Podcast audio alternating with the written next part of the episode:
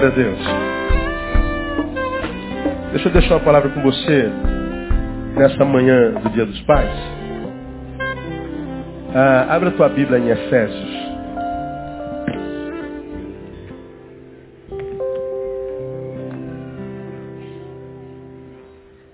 Efésios capítulo 6.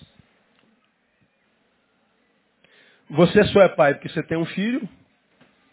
E você, filho, só nasceu porque tem um pai. Amém ou não? Vocês sabiam disso? Claro que não. Se eu não ensino isso a vocês, vocês não vão saber isso nunca, não é verdade? Que eu sou pai só porque tenho um filho. E que você só nasceu porque tem um pai. E por causa disso tem uma palavra de Deus aí, Efésios capítulo 6, versículo 1, que eu queria compartilhar com vocês ah, bem rapidamente para a gente almoçar com os pais hoje mais cedo. Vós, filhos, Sede obedientes a vossos pais no Senhor, porque isto é justo. Honra a teu pai e a tua mãe, que é o primeiro mandamento com promessa. Pais, na, na esperança de que nossos filhos ouçam isso, vamos é, declamar isso, vamos proclamar isso, vamos ler isso juntos, só os pais que estiverem presentes, bem forte e grosso. Na esperança e na fé que nossos filhos vão nos ouvir. Vamos juntos? Vós, filhos.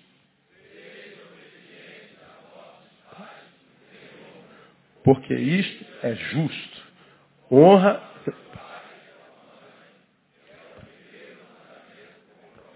Glória a Deus. Quem quer filho assim, diga, eu quero. Eu também, lógico. Quem não quer filho obediente com pai e mãe, né?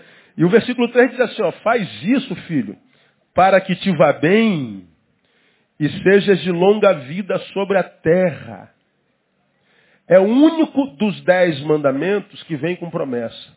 Honra pai e mãe para que você viva muito. Como quem diz, quem não honra pai e mãe morre cedo. E a morte da qual se refere a palavra não é só a morte biológica. Nunca se morreu tão cedo como agora. Entra nas pesquisas da, da, da, da, da ONU e clica lá sobre mortandade é, infantil que vai até os 16 anos, alguma coisa parecida de adolescentes no mundo, e compara com os dados da ONU desde que ONU é ONU, e você vai ver que nunca se morreu tão jovem, tão cedo como agora. Não é coincidência que a família nunca foi tão atacada, tão desprezada, tão amaldiçoada, tão desprezada como agora. Não tem jeito, irmão. Só não vê que a família ainda é a célula mãe da, família, da, da, da sociedade, quem não quer ver. Essa, essa que era, na nossa nosso tempo de escola, a célula máter, a mãe, ou seja, a gestora, a formadora, a educadora da sociedade, a sociedade seria o reflexo dela. Hoje é, não é mais a célula mãe, mas é a matriz de toda, toda doença. Bom, continua sendo mãe, só que de doenças. Porque tem sido vilipendiada. Tu não vê essa deputada é, Marta Suplicy querendo é, acabar com a família tradicional. Ela mandou um projeto para a Câmara para tirar a ideia de pai e mãe, não comemorar mais o dia do pai nas escolas, o dia da mãe das escolas, porque os filhos dos homossexuais poderiam se sentir constrangidos. É, é, o, é, o, é o capeta, não é? que só faz alguma coisa se ele tiver alguém para usar. Né? Ah, senão ele não tem como fazer. Então a família tem sido arrebentada, massacrada. E a gente vê no que, que a sociedade tem se transformado. E todos nós, vitimizados por essa sociedade, perguntamos, meu Deus, onde é que a gente vai parar? E a resposta sempre é a mesma, a gente não vai parar, gente. É de mal a pior mesmo. Se prepara para suportar isso aí. Deixa Deus adestrar as tuas mãos para a peleja e os teus dedos para a guerra, porque o bagulho vai ficar cada vez mais doido. Então é isso aí. Então, filhos, obedeçam, Honrem pai e mãe, para que você viva muito. E não é só a morte biológica, porque como a gente tem pregado aqui, as pessoas estão morrendo antes da morte chegar. Morre e continua existindo, não vive, existe. Uma vida sem, sem alvo, sem, sem, sem conteúdo, sem sentido, sem razão. Acorda, mas não sabe para quê. Era melhor não ter acordado, porque é uma vida sem sentido. Aí vira refém do quê? Do prazer carnal, como a gente tem dito, uma, uma geração genitocêntrica, refém do pênis e refém da vagina. A única parte do corpo que dá prazer na vida ou é o pênis é a vagina. Imagina ser reduzido ao tamanho de um pênis. Pelo amor de Deus, né, cara? É ser muito pequeno, mesmo que você seja um cavalo. Né? É, é se diminuir demais. Agora, é uma geração que só tem prazer aí. Cérebro, pode tirar, não usa. Não tem funcionalidade nenhuma. Então malha o glúteo, porque virou a fonte de renda. Não é? Ah, uma geração completamente sem sentido. Deve ser horrível ser desse jeito. Todavia, é a geração mais bonita de todos os tempos. Né? A gente só vê homem sarado, mulher bombada, e a gente fica maluco, né, cara? É um mais bonito que o outro. A geração que decretou a, a falência da feiura. Meu. Tu não vê mais ninguém feio, meu. É um negócio de doido. Na minha época, a gente namorava e não dizia que ia para casa da namorada, a namorada estava de bob na cabeça e emê, cara. É ou não é? Não aqui, aqui é uma benção. Nesse púlpito é uma benção. Aqui não. Tu chegava, tava calor, o Enes corria assim, ó. Pô, cara, maluco. Quem se lembra disso? Eu me lembro. Pelo amor de Deus. Tu ia pro mercado, a mulherada com a cabeça desse tamanho de bob, era a própria imagem do inferno, irmão. Hoje não, cara. Mulherada do Enê, pô, hoje, ó, ó o ventinho, ó. Caraca, tira a mão onda. É geração bonita demais. Isso foram as ex-namoradas dele, né? A partir de mim, eis que tudo se fez novo. Vê bem se essa mulher de andar de bob na cabeça com o Enê escorrendo. Aleluia. Glória a Deus. Mas, irmão, não fica triste não. Porque tu pega a tua mulher lá do passado, ela é pra agora, pô, melhorou pra caramba, irmão. Pega a identidade da tua mulher, vê se não melhorou muito. Dá um, você tá do lado da sua esposa, dá um beijinho nela, tu melhorou pra caramba, mulher, pelo amor de Deus. Isso é. Porque namorar naquela época tinha que amar mesmo, cara. Porque. Hoje não. Hoje não, tu pega a mulher, a mulher linda. E o pior, vai pra cama contigo na primeira saída. É linda, mas não tem valor próprio. Ele é lindo, sarado, mas é um pedaço de carne que se come e se joga embora amanhã. Deve ser horrível ser assim.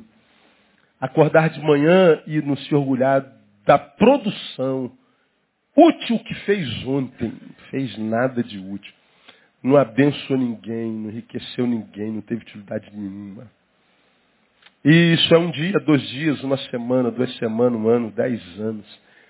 O cara envelhece cheio de prazer na carne, olha para trás, diz, cara, o que, que eu fiz da minha vida, meu? O que, que eu sou? O que, que eu tenho? Você imagina isso, cara? Você chegar no espelho e olhar assim para você e falar assim, cara, tu se orgulha do que vê. Aí tu não tem orgulho nenhum, mas tu tem um histórico tremendo da mulherada que você comeu e dos homens para quem você deu, e das pessoas às quais você beijou. Ou seja, as quais você usou e se deixou usar, e achava que era vida. Né? E aí não tem mais prazer isso, porque isso não dá prazer sempre. A maturidade vem, a maturidade é uma tristeza, né, cara? A maturidade, como eu já preguei aqui, é aquilo que te põe diante do espelho e diz assim, e agora, seu porcaria? Tu cresceu, tu virou homem. E aí? Papai não compra mais a tua cueca, né? Papai não compra mais o teu tênis de marca, não é? Mamãe não, não limpa mais a tua fralda, não é isso? E aí? Tu amadureceu, cara. E agora? Porra. Tu pensa que é mole? Mas cadê que o moleque ouve quando a gente encontra moleque? Aí o Senhor está dizendo, cara, se você não obedecer pai, Vai morrer antes da morte chegar.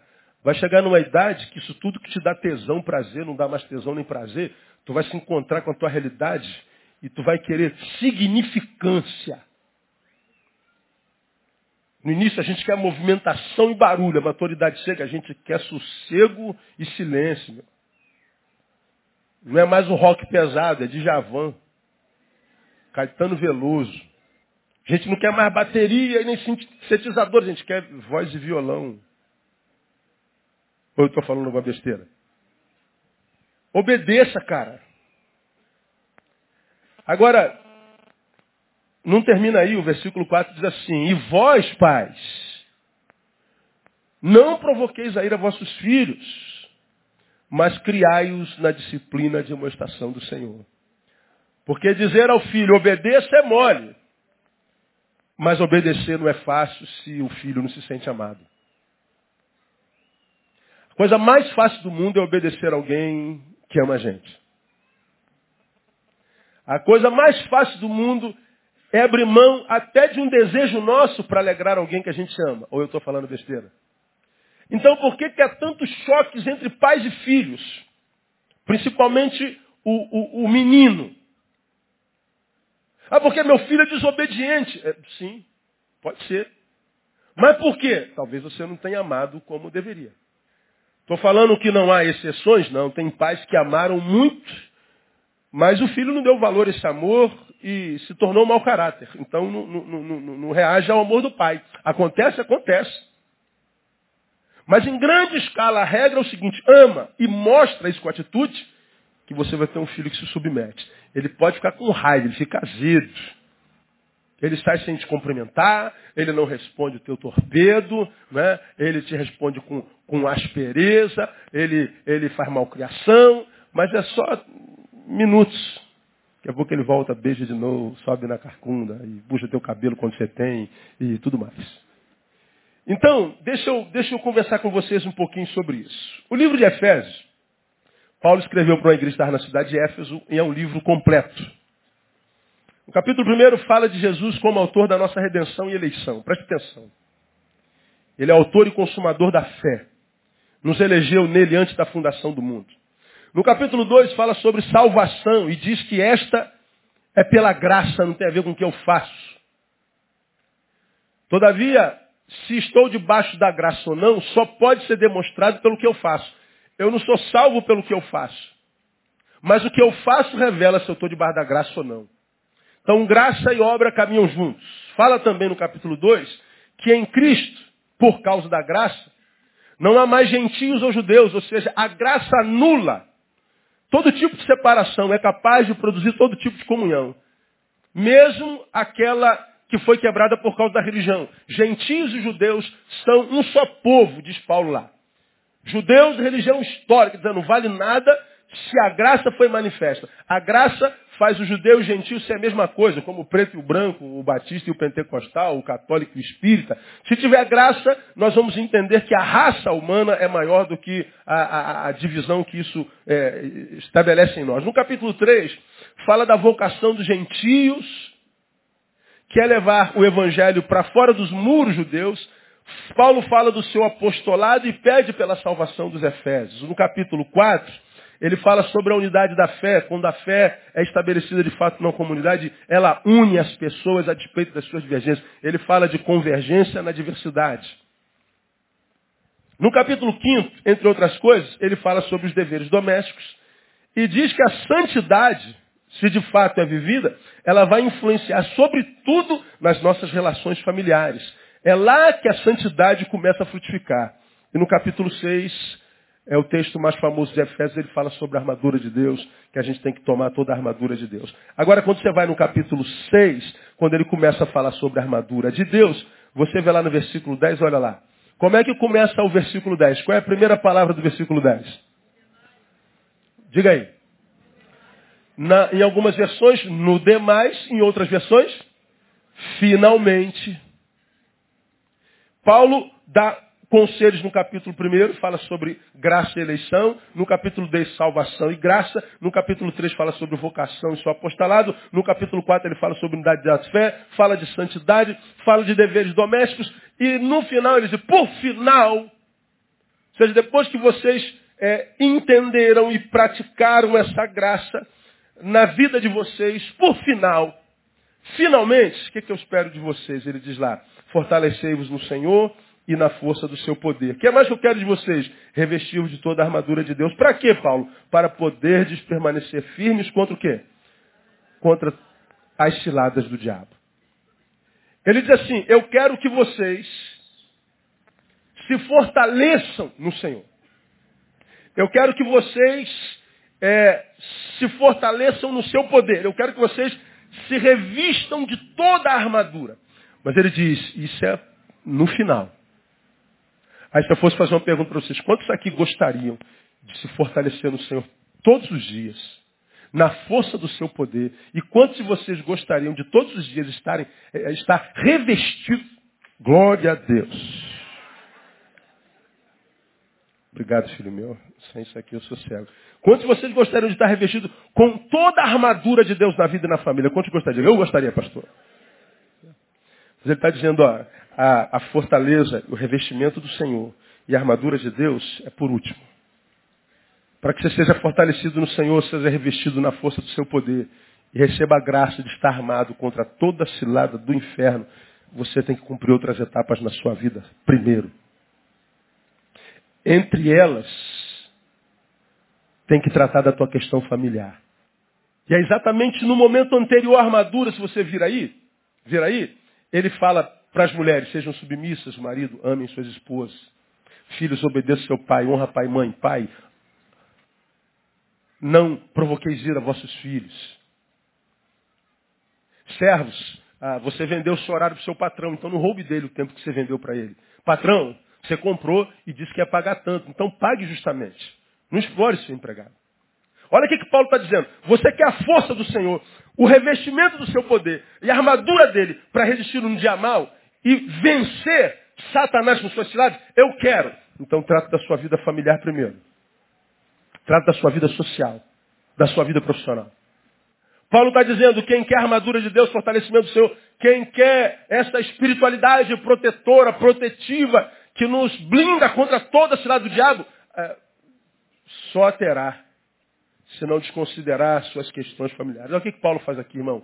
Paulo em Efésios, ele desconstrói essa espiritualidade contemplativa, essa espiritualidade epidérmica, sensitiva, quase esotérica dos evangélicos brasileiros, que acredita que a graça de Deus, o poder de Deus, o revestimento de Deus está à disposição de qualquer um em função do que acontece no culto. Traz um apóstolo ungidão, um pastor ungidão, que diz que luta contra Satanás, que vê Satanás, que vê Satanás, Satanás, e aí ele vem aqui, causa arrepios em vocês e faz umas orações do poder, porque subiu no monte, cai para aqui, cai para lá, e você diz, pronto, estou revestido. É, mas você não trabalhou contra o teu caráter, contra a tua ausência paterna, contra a tua insubmissão com o teu marido, você não tratou da sua crise com seu filho, nem você, enquanto filho, tratou da tua crise com teu pai. E acredita que é num culto como esse, com um pastor ungidão, que Deus vai abençoar você. Como quem diz, olha, eu vou passar a mão na tua sujeira, vou fingir que não vi e vou te revestir de qualquer jeito. Eu vou dar um de brasileiro contigo, meu filho, e vou fingir que não vi nada. 99% dos cristãos, principalmente evangélicos, os outros nem sabem o que é isso. Acreditam que é assim. Eu não faço nada. Deus, como um bom brasileiro carioca, que dá sempre um jeitinho brasileiro, ele vai fingir que eu não fiz nada, vai, vai, vai, vai fazer olhos, como é que dá o nome? Olhos. Vista grossa. E aí eu empurro minha sujeira para debaixo do tapete e Deus está tudo bem. O que, que aconteceu? Nada, ninguém viu nada, tudo tranquilo. Beleza, eu vou te revestir do meu poder, eu vou te, te, revestir da minha força e vou te dar a minha armadura assim mesmo. Bom, Paulo está dizendo, ó, essa espiritualidade só é espiritualidade na cabeça de quem quiser. Não tem nada a ver com o Evangelho.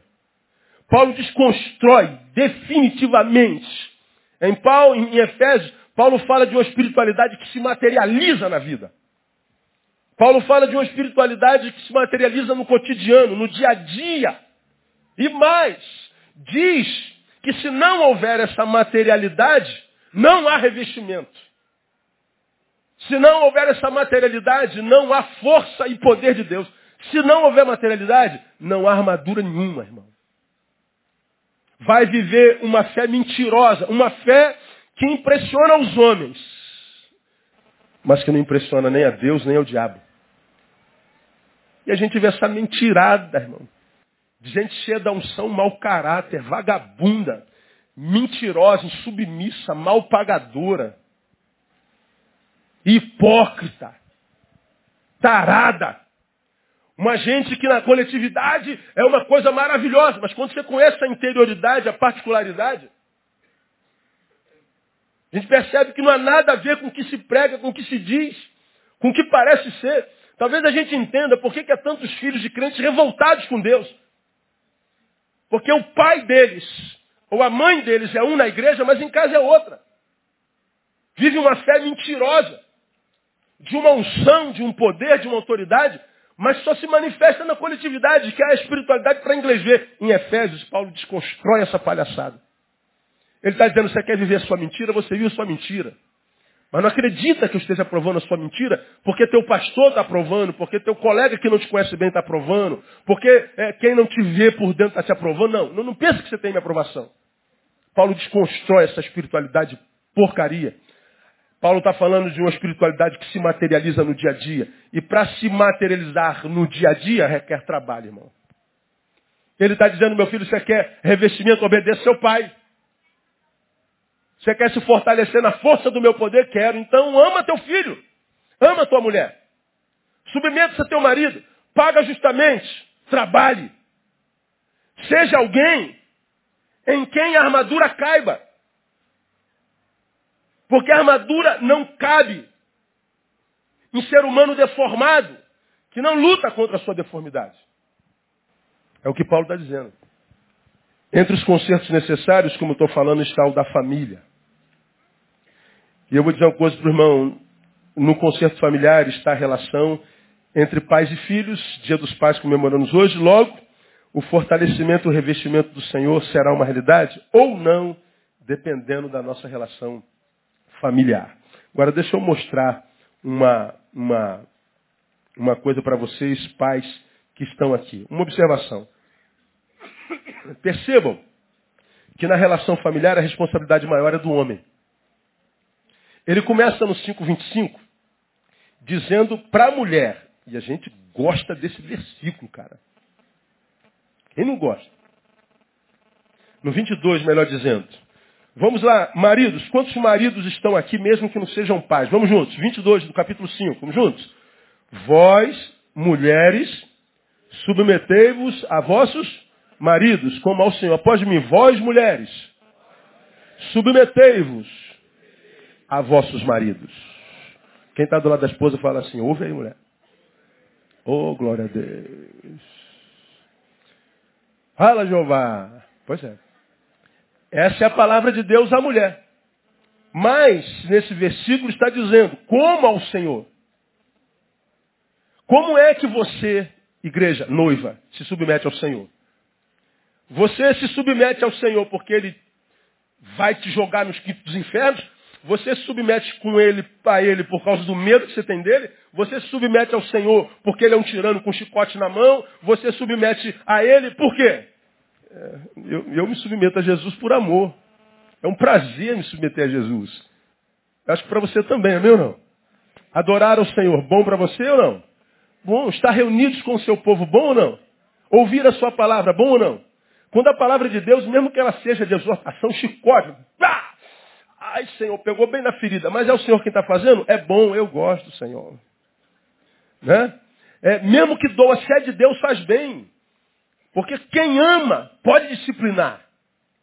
E a, a, a disciplina de alguém que ama, a gente entende depois que também é fruto de amor. Uma dor que é fruto de amor. Então, quando é o Senhor quem fala, a gente sente prazer. A gente submete ao Senhor por prazer.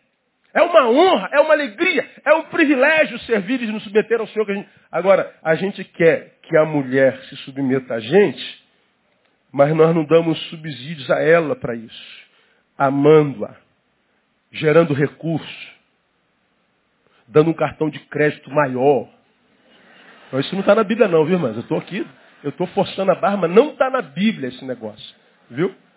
O amor sim, tá? Amai, né? E a gente materializa do jeito que dá, não é? A gente materializa do jeito que dá.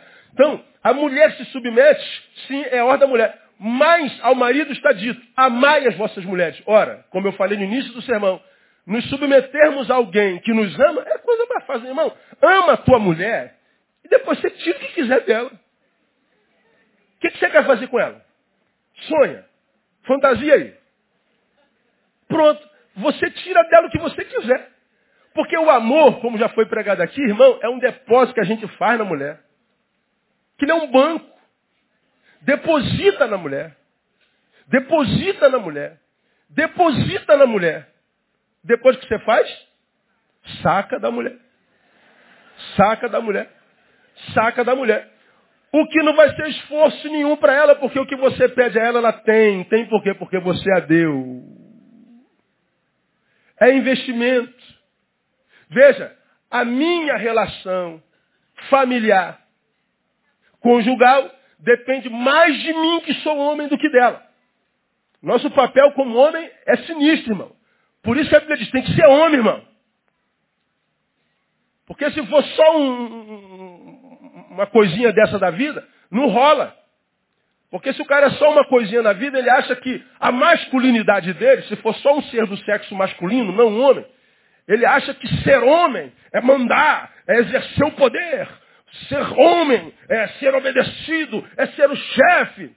Ou para mandar é mole, é só, só botar no cargo correto. Agora eu quero ver, pedir por favor. Aí não tem mais a ver com cargo, tem a ver com humanidade.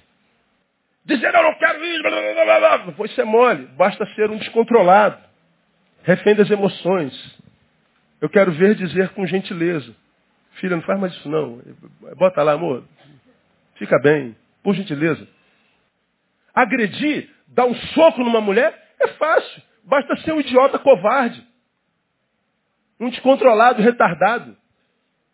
Agora eu quero ver é controlar a ira e a despeito da raiva e da vontade dizer assim, amor, eu vou me retirar um pouquinho porque eu te amo, estou com muita raiva de você.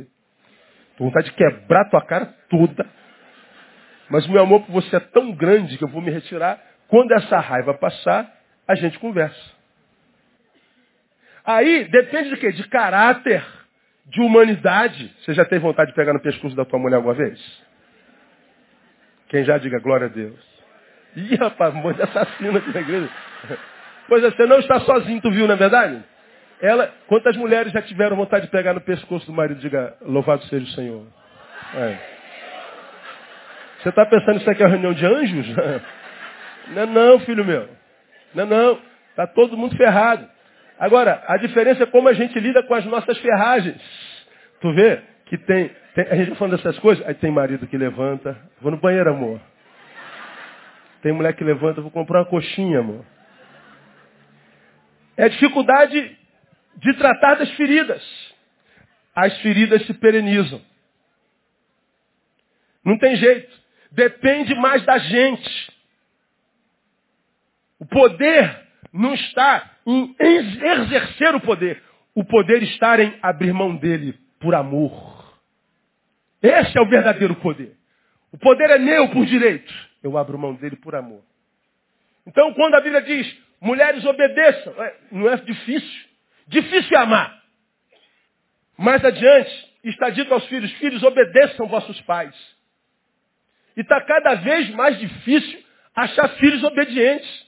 Cara, está tá, tá sinistro.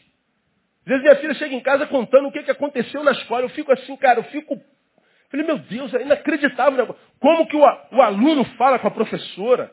O desrespeito, a, a falta de reverência.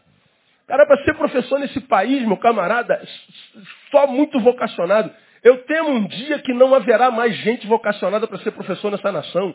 Porque não ganha nada, ganha um salário de miséria. E tem que ser professor de uma geração formada numa família tão doente, que não respeita pai e mãe. E quem não respeita pai e mãe vai respeitar professor, irmão? Vai respeitar a polícia, vai respeitar pastor, vai respeitar a autoridade? Nunca. Respeito se adquire em casa. Então eu vejo cada coisa na escola, eu vejo, meu Deus, como é que isso foi? Aí, cada três meses é um professor naquela matéria, porque ninguém aguenta a turma. Vai chegar um dia que a gente não vai ter mais professor nesse país, eu quero ver. O que, que vai ser? Porque por causa da falta de respeito. A Bíblia diz assim, filhos, obedeçam aos vossos pais. Agora, qual é o papel dos pais? Pais, não provoquem a ira a vossos filhos. Como quem diz assim, cara, é, obedecer é fácil quando a gente tem bom relacionamento com os nossos pais. Se o meu pai não é só um chefe, é um amigo. Se meu pai não é um superior, é um parceiro, é um igual. Se meu pai é alguém tão grande que ele consegue descer para falar no meu nível, pô, cara, eu vou fazer o máximo para subir ao nível dele. Porque se meu pai é esse, esse chefe que é sobre mim, que não tem humanidade, pelo contrário, só tem tirania e acusação, E diz que eu tenho que crescer. Se crescer é ficar igual a ele? Não, não quero, eu vou ficar moleque a vida inteira fazendo arte. É o que a gente vê acontecendo. Só não vê quem não quer, cara. Está diante da nossa cara. Agora, se o pai é grande ao ponto de descer com humildade e falar assim, filho, senta aqui, deixa eu trocar uma ideia aqui. De homem para homem. Temos um bom relacionamento. Aí o papo flui. Os filhos obedecem. Podem discordar. E quando discorda, vai não dá para obedecer por causa disso, ele vai te dar uma satisfação. Ele vai, vai, vai, vai expor a visão dele. E de repente, na exposição da visão dele, ele comprova para você que você está errado. Então está certo, filho. Você não tinha visto nesse ângulo. Então vai lá. Pronto. Você aqui é. Abriu mão do poder por amor. Aí a família fica linda desse jeito. A família é a coisa mais linda do mundo. Agora, não provoqueis a ira vossos filhos. Homens, se liguem à felicidade familiar. E a bênção de Deus sobre tudo que fazemos está nas nossas mãos. Por isso que a Bíblia diz que o homem é posto por cabeça. Todo o restante do corpo. Esse corpo de 1,86m, não sei quantos metros tem a cabeça, sei lá, é, 30 centímetros. Então o resto de 1,50m de corpo está refém a esse 1,30m de cabeça. E nem é a cabeça toda, é só o cérebro, que é bem pequenininho. Tudo mais depende do cérebro. O Senhor está dizendo assim, você é a cabeça da família. Tua família, o corpo familiar, será a proporção da saúde do teu cérebro, da tua postura. Então, ser pai é uma responsabilidade grande. Ser homem é uma responsabilidade grande. Veja o que é está acontecendo com a sociedade com o desmantelamento da figura paterna nela. Veja o que é está acontecendo com a sociedade com o desmantelamento da figura do homem, da masculinidade. Uma coisa insuportável. Bom, para a gente evoluir caminhando para o final. Pais, não provoqueis a ira aos vossos filhos. O que é não provocar a ira nos filhos? É eu que sou vascaíno? Ficar enchendo o saco da Thaís porque ela é flamenguista? Vai para a segunda divisão esse ano. Todos os prognósticos dizem isso. Aí perde, e eu encho o saco da Thaís porque é flamenguista. Minha filha se desviou. E eu vou. O tempo inteiro. Não, não é isso que a Bíblia está falando. Cada um é livre de fazer o que é. E no meu caso, por exemplo, eu criei minhas filhas para ser o que elas são. E como pastor, não criei minha filha para ser a projeção do inconsciente nem da minha igreja. Sejam filhos que eu possa apresentar para a minha igreja. Não, vocês vão ser o que vocês quiserem ser. E não precisam agradar absolutamente ninguém na minha igreja. Agradem a Deus, sejam homens de bens e honestos. Só isso. E elas têm cumprido o papel até aqui. Então, o que, que é não provocar a ira aos filhos? Primeiro, é viver uma vida coerente. Só isso. O que, que é viver uma vida coerente, pastor? É viver coerência entre o que se exige e o que se pratica. Viver coerência é viver coerência entre o que se diz e o que se faz entre o que se prega e o que se vive. É só isso. Seja coerente no dia a dia, filho. Só isso. Porque não há nada mais danoso para os filhos do que descobrir que seus pais não são tudo aquilo que eles idealizavam. Isso é uma desgraça. Agora, como que no início o filho vê o pai? O pai é o que para o moleque no início? Diga vocês. Ele é o quê? Um herói. É meu herói, não é só herói, é meu super-herói. Me digam aí algumas qualidades de um super-herói. Vamos pegar o super-homem. Me digam algumas qualidades de super-homem. Então, meu pai é forte. Forte não é só musculoso, mas é alguém que tem capacidade de resolver problemas, uns problemas grandes, poderosos, mas o meu pai, ele sempre dá um jeito. O meu pai é um camarada que, que tem dinamismo, o meu pai é um camarada sagaz. O que mais que o super-homem é? Hã? protetor. Protetor. É só a Luz Lane espirrar que o lenço está lá, mano. Não, meu pai vai me socorrer. Eu posso contar com meu pai. Meu pai me protege. Meu pai é forte e meu pai me protege. O que mais? Meu pai, meu pai tem caráter. É incorruptível. Meu pai é um exemplo. Meu pai, ele vê além de todos. Meu pai vê longe. Ele me lê, ele me conhece. A não ser que haja chumbo, ele me vê. Como ninguém usa roupa de chumbo mais. E a despeito dessas coisas todas a respeito do meu pai, eu sei que meu pai não é perfeito. Eu sei que existem coisas que podem matar meu pai. Eu sei que meu pai não é invencível, a despeito de ser meu herói.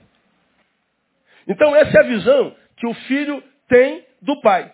Agora, quando ele descobre que o super-herói nunca existiu, foi uma farsa, você está desconstruindo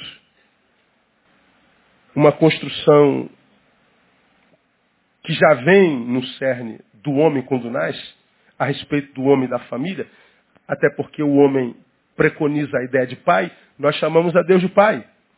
E chamar a Deus de pai não é problema nenhum para quem tem um pai que vale a pena ter. Mas chamar a Deus de pai para um pai que foi tirano, para um pai que estuprou, para um pai que abandonou, para um pai que fez agonia na vida da mãe, para um pai que não se pôde contar com ele. Chamar a Deus de pai é, um, é uma dificuldade. A gente não sabe o dano que a gente produz na cabeça de uma criança quando essa criança não me pode é, vir, vir e, e de mim ter orgulho. Aí a gente volta para a sociedade e vê essa sociedade de, de gente que rouba, mata, destrói, arrebenta, estupra. Gente doente na cabeça, gente fazendo loucura o tempo inteiro, morte cada vez mais sinistra. E é tudo jovem, pode ver, é tudo jovem, tudo jovem. Tudo menino, ainda não estão formados, deformados. E a gente diz, meu Deus, onde é que esse monstro foi criado? Na casa. Onde é a fábrica de monstros da sociedade? A família. Quem é o presidente dessa fábrica de monstros? Geralmente o pai.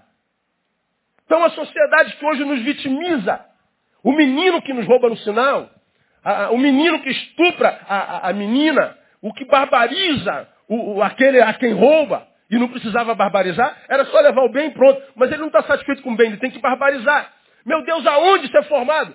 Quem é essa gente que vitimiza a gente? Essa gente é a gente que nós formamos. Principalmente nós, os pais. Essa gente da qual nós somos reféns e vítimas é a mesma gente que cresceu sem referenciais. Qual o herói a ser imitado? O pai. Meu pai não é herói, meu pai é o pinguim, pô. Não é o Batman, é o pinguim. Para você ver a nossa responsabilidade. Viva de tal forma, pai, que teu filho, quando pensar no exemplo de verdade, de justiça, de integridade, lembre de você. O que, que teu filho pensa quando lembra de você? Bom, quem sabe é você. Não é? Sendo assim, se eu sou um exemplo de verdade, de justiça, de integridade, eu sei que eu vou ter um filho que não só me ama, mas vou ter um filho que me admira. Porque eu posso amar alguém e não ter admiração nenhuma por ele. Amo porque é pai. Mas não tem admiração nenhuma porque você não é referência de nada. Agora, quando eu sou um pai, que sou referência, então eu amo, e porque sou referência, influencio, os nossos filhos nos seguem. A gente acabaria com tanto sofrimento familiar. É impressionante, irmão. Como é que a família virou uma fonte de sofrimento crônico na vida dos seres humanos. Todo mundo fingindo que está bem, todo mundo fingindo que não. Não, é assim mesmo. Todo mundo perto dos amigos nas rodas de cerveja, nas rodas de futebol, todo mundo dando de bonzão. Mas não tem jeito, as rodas acabam, a cerveja acaba, o som desliga e a gente volta para a nossa solidão e a gente volta para casa, tem que se encontrar com o nosso fracasso, porque como já virou bordão há muito tempo, não há sucesso na vida que compensa o fracasso no lar. Tem que ver uma farsa. E aí, uma sociedade pós-moderna, eu não sei que bem traz a pós-modernidade de alguém, porque a gente só vê desgraça. O cara casou uma vez, duas vezes, três vezes, quatro vezes. Como quem trocou de roupa e diz assim, isso é normal, normal não. Você fracassou uma, fracassou duas, fracassou três, fracassou quatro. Ninguém consegue fracassar tantas vezes sem que traumas na alma se estabeleçam muitas vezes de forma incurável. E a gente chega, o que a gente vê aí, suicídio, 25 suicídios por dia. Estou cansado de falar sobre isso e não vou cansar, na verdade, de falar. Todo dia, suicídio aumentando, todo dia, todo dia, todo dia. Cara, não tem para quem voltar. O cara não tem alegria. Tu, tu, tu passa de madrugada nesses bares de, de, de, de cheio de pulga em, em qualquer canto da cidade. E você vai ver os caras lá sentados no bar meia-noite tomando cachaça. E eu fico pensando, caraca, por que, que esse homem não está em casa na hora dessa? Quem sabe por quê? Por que, que ele prefere um bar cheio de pulga, com companheiros cachaceiros e uma mesa cheia de cachaça a, ao lar? Porque aquele bar é melhor do que a casa dele. Porque quem tem lar para o qual voltar, não há bar que te pare. Porque o melhor lugar da tua vida está te esperando. Agora, aquele lugar depende de mim. Você está do lado de um homem, a tua ele fala assim, depende de você, mano. Ser homem, marido, ser educado, trabalhador, é, são lições que só se aprende em casa. Como é que eu aprendo a ser marido? Vendo meu pai ser. Como é que eu aprendo respeito? Vendo meu pai e minha mãe fazendo. Como é que eu me transformo num trabalhador? Vendo o exemplo do meu pai. E educação e trato? Com meu pai e com a minha mãe. Aí você olha para a sociedade e vê no que se transformou. Aonde é que eles aprenderam? É exatamente aí. Em casa. O que é não provocar a ira aos filhos? Viver uma vida de coerência. Por último, é ser um exemplo de autogestão. Tem falado sobre autogestão há algum tempo. A pai, por exemplo, que é muito trabalhador. Aquele cara multitarefa. Meu irmão, estragou o ar-condicionado. Chama o João, ele conserta.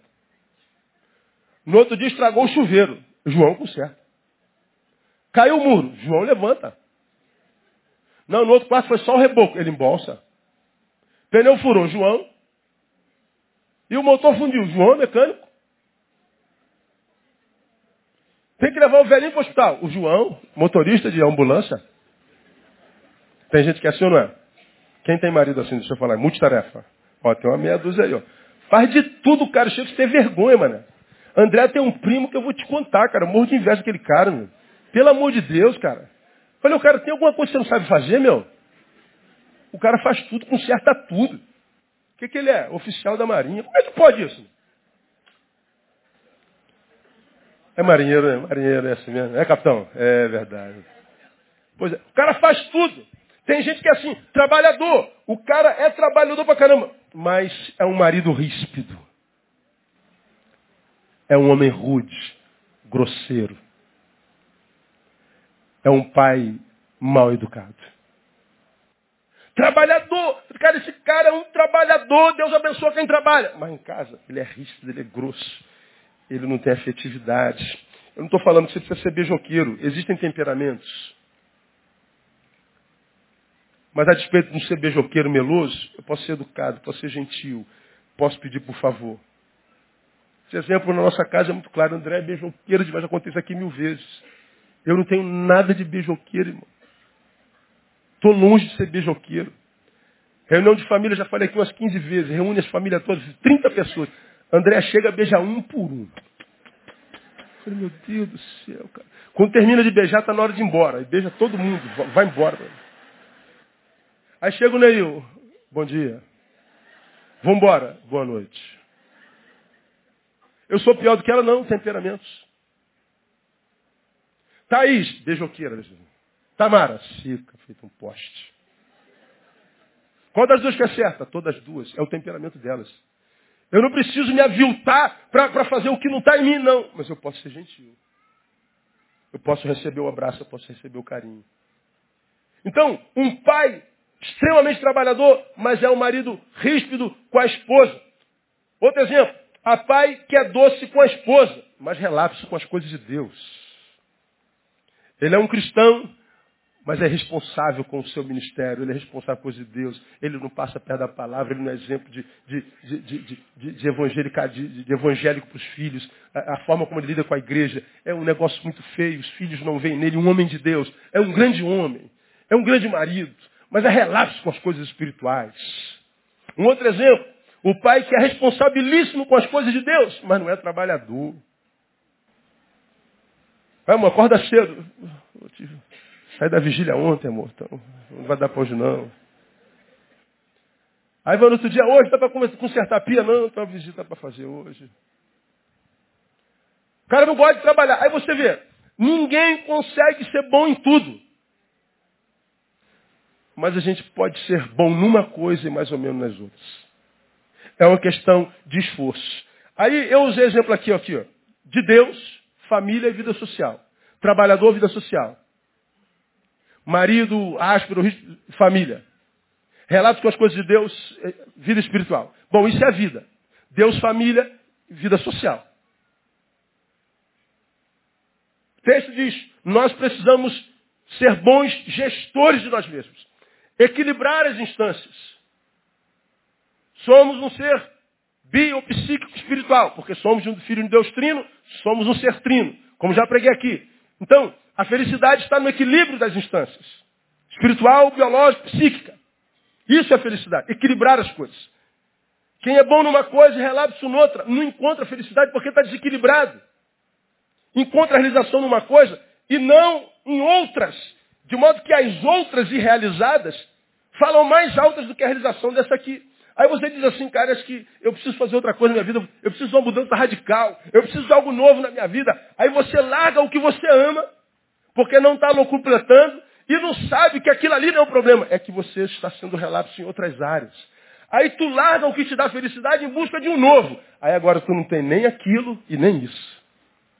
Aí estou vendo um monte de gente saindo para ter experiências novas, com homens novos, mulheres novas, empregos novos, igrejas novas, Deus novos, fés novas, tudo novo. Porque o novo, todo novo fica velho. E nem sempre o problema está no novo, mas no uso que a gente faz do velho. Bom, dia 4 eu completo 25. Pergunta se eu troco essa mulher de 25 anos comigo por aquela que eu conheci há 27 anos atrás. Você está maluco, irmão. É a unção do vinho. Quanto mais velho? E mais caro. Mais raro. Mais saboroso. Todo novo fica velho. Então nós precisamos de um choque de gestão. Muitos fracassam porque não sabem estabelecer prioridade, só isso. Não é porque precisam de algo novo. Faça um choque de gestão na sua vida. Faça um choque de gestão, de auto-administração. Tenta rearrumar ou arrumar o que você já tem, em vez de largar tudo em função de um novo, tentar a sorte. Quem tenta a sorte se encontra com azar, geralmente. Em vez de tentar fazer algo novo, faça o velho de forma diferente. Tente. Choque de gestão. Isso é importantíssimo para a vida. Mateus 6, 31 fala de, de, de, de de prioridades, mais buscar primeiro o quê? O reino de Deus, todas as outras coisas serão acrescentadas. Jesus está falando de prioridades. Ele está falando de choque de gestão. Aí, para a gente terminar, só para você pensar na cama. Quem não prioriza o reino, gera filhos carnais. Mesmo que seja muito trabalhador. Então o cara trabalhador e acha que porque é trabalhador, você vai ter uma família legal. Não, você foi relapso com as coisas de Deus. O reino não vem em primeiro lugar. Gerar filhos carnais é gerar filhos aos quais, ou dos quais, estamos tirando o privilégio da transcendência. Quem não trabalha a espiritualidade dos filhos, gera filhos pela metade. Refém da carne que conduz o seu espírito. Aí eu poderia pegar exemplo de um monte de mãe. Esse ano foi filho para tudo que é lado. O pessoal tactado. Tá Glória a Deus. É bom mesmo, né, irmão? Glória a Deus. Vai pegando o som, Tchuf, aí. Tá na mão a Bárbara. Aí a pessoa tem um filho, não vem para o culto de manhã porque tem que acordar a criança. Deixa o ministério no qual está servindo a vida inteira. Depois do filho, o reino vai ficando claramente num outro plano. Quem está de fora vê isso assim, ó, na lata, mas não adianta falar porque ela não vai entender, ele não vai entender. Na verdade, a paz que trocam de Deus. Antes o nome de Deus era Jeová. Agora o nome de Deus é chamado pelo nome do Filho. E a bênção se transforma naquele que está entre Deus, o principal, e aquele que foi abençoado por ele. É uma incongruência trágica. a vida vai cobrar disso e o filho também. Ah, tenho 47, você sabe disso. Fui filho de um casal de gente muito simples. Que tentaram nos dar o melhor, mas Está aqui minha irmã Nelly e meus irmãos somos cinco, sou caçula de cinco. Meu pai morreu e eu cresci e eu nunca vi meu pai brigar com a minha mãe uma vez. Uma vez. Eu nunca vi meu pai colocar em segundo plano a sua vocação, o seu ministério. Meu pai falava menos do que eu mil vezes. E não precisava falar nada, eu via como ele dava com as coisas de Deus. Ele não precisava falar nada. E mesmo não falando nada, marcou minha vida como vocês sabem que marca. Ele vivia a fé dele. Na simplicidade dele, do jeitinho dele com a minha mãe, na sabedoria dele com a minha mãe. Negócio, a herança que meu pai deixou para gente foi o exemplo. Não deixou riquezas, glórias, nada deixou o exemplo. Depois de morto ainda fala. Ele priorizava o reino. Quem prioriza o reino, mas não mostra no trato familiar, gera filhos inimigos de Deus. Porque eu vivo enfiado na igreja, eu vivo enfiado na igreja, eu vivo enfiado na igreja, vivo com a Bíblia desse tamanho no braço, de terno e gravata, vivo, mas em casa a nossa vida é um inferno. Nossos filhos crescem revoltados com Deus, porque o Deus da igreja não entra na casa deles. E o pai que eles têm na igreja não chega em casa nunca. Culpado é Deus. E tu vê muitos criados na igreja, quando saem da igreja, se tornam os piores inimigos da igreja. A porca lavada que voltou a revolver-se no lamaçal. Conheceram a palavra e a deixaram. A Bíblia diz que o segundo estado é pior do que o primeiro. Pais, nós somos culpados. Vamos terminar. Quem prioriza o social, o profissional, em detrimento de Deus e da família, gera filhos órfãos de pais vivos. Consequentemente, revoltados. Revoltados contra o quê? Contra o egoísmo do pai, que amou mais uma coisa, o trabalho, do que a ele. E o pior é quando o pai volta e diz assim, filho, eu estou fazendo isso para te dar o melhor. Aí diz, filho, você é um retardado idiota e eu sei que você vai acreditar nisso. Nada. Quem se dedica tanto ao trabalho em detrimento de Deus e dos filhos, é porque gosta muito do que faz e sente prazer.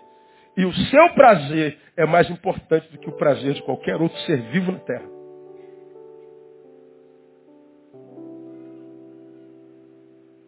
Então, pais, a minha oração sincera, eu sou pai. E sou pai de jovens que podem se desviar feios ainda. A minha esperança é que eu não faça isso. Eu gostaria de ter orgulho das minhas filhas até o final da vida. E queria poder olhar para elas e dizer assim, ó, minha filha, meu. Tá vendo aquela ali? Minha filha. Porque se um dia eu tiver vergonha, eu falar, tá vendo? Minha filha. Devo ter errado em algum lugar, né? Fiz alguma besteira, sei lá, não sei. Mas meu sonho é poder ter orgulho, como eu acredito que meu pai teve orgulho de mim. Sem precisar fazer estardalhaço ele só sabia administrar vida espiritual, vida familiar e vida social. Há espaço para todos dentro do nosso dia. Há espaço para todos dentro da nossa existência. E quando a gente consegue fazer isso, irmão, fique tranquilo. Teremos construído uma casa, um lar, no qual Deus tem prazer de estar. Um lar que Deus passando por alguma... Vou tomar um cafezinho nessa casa aqui, que eu gosto dessa gente aqui criar uma ambiência muito parecida com o céu, uma ambiência na qual tem prazer de estar. Minha oração é que Deus te dê a graça de, enquanto pai, enquanto sacerdote da sua família, criar um lar assim, onde Deus tenha prazer de estar e que teus filhos sejam abençoados por esse Deus no nome de Jesus. Recebe essa palavra, meu não? Vamos aplaudir o Senhor bem forte.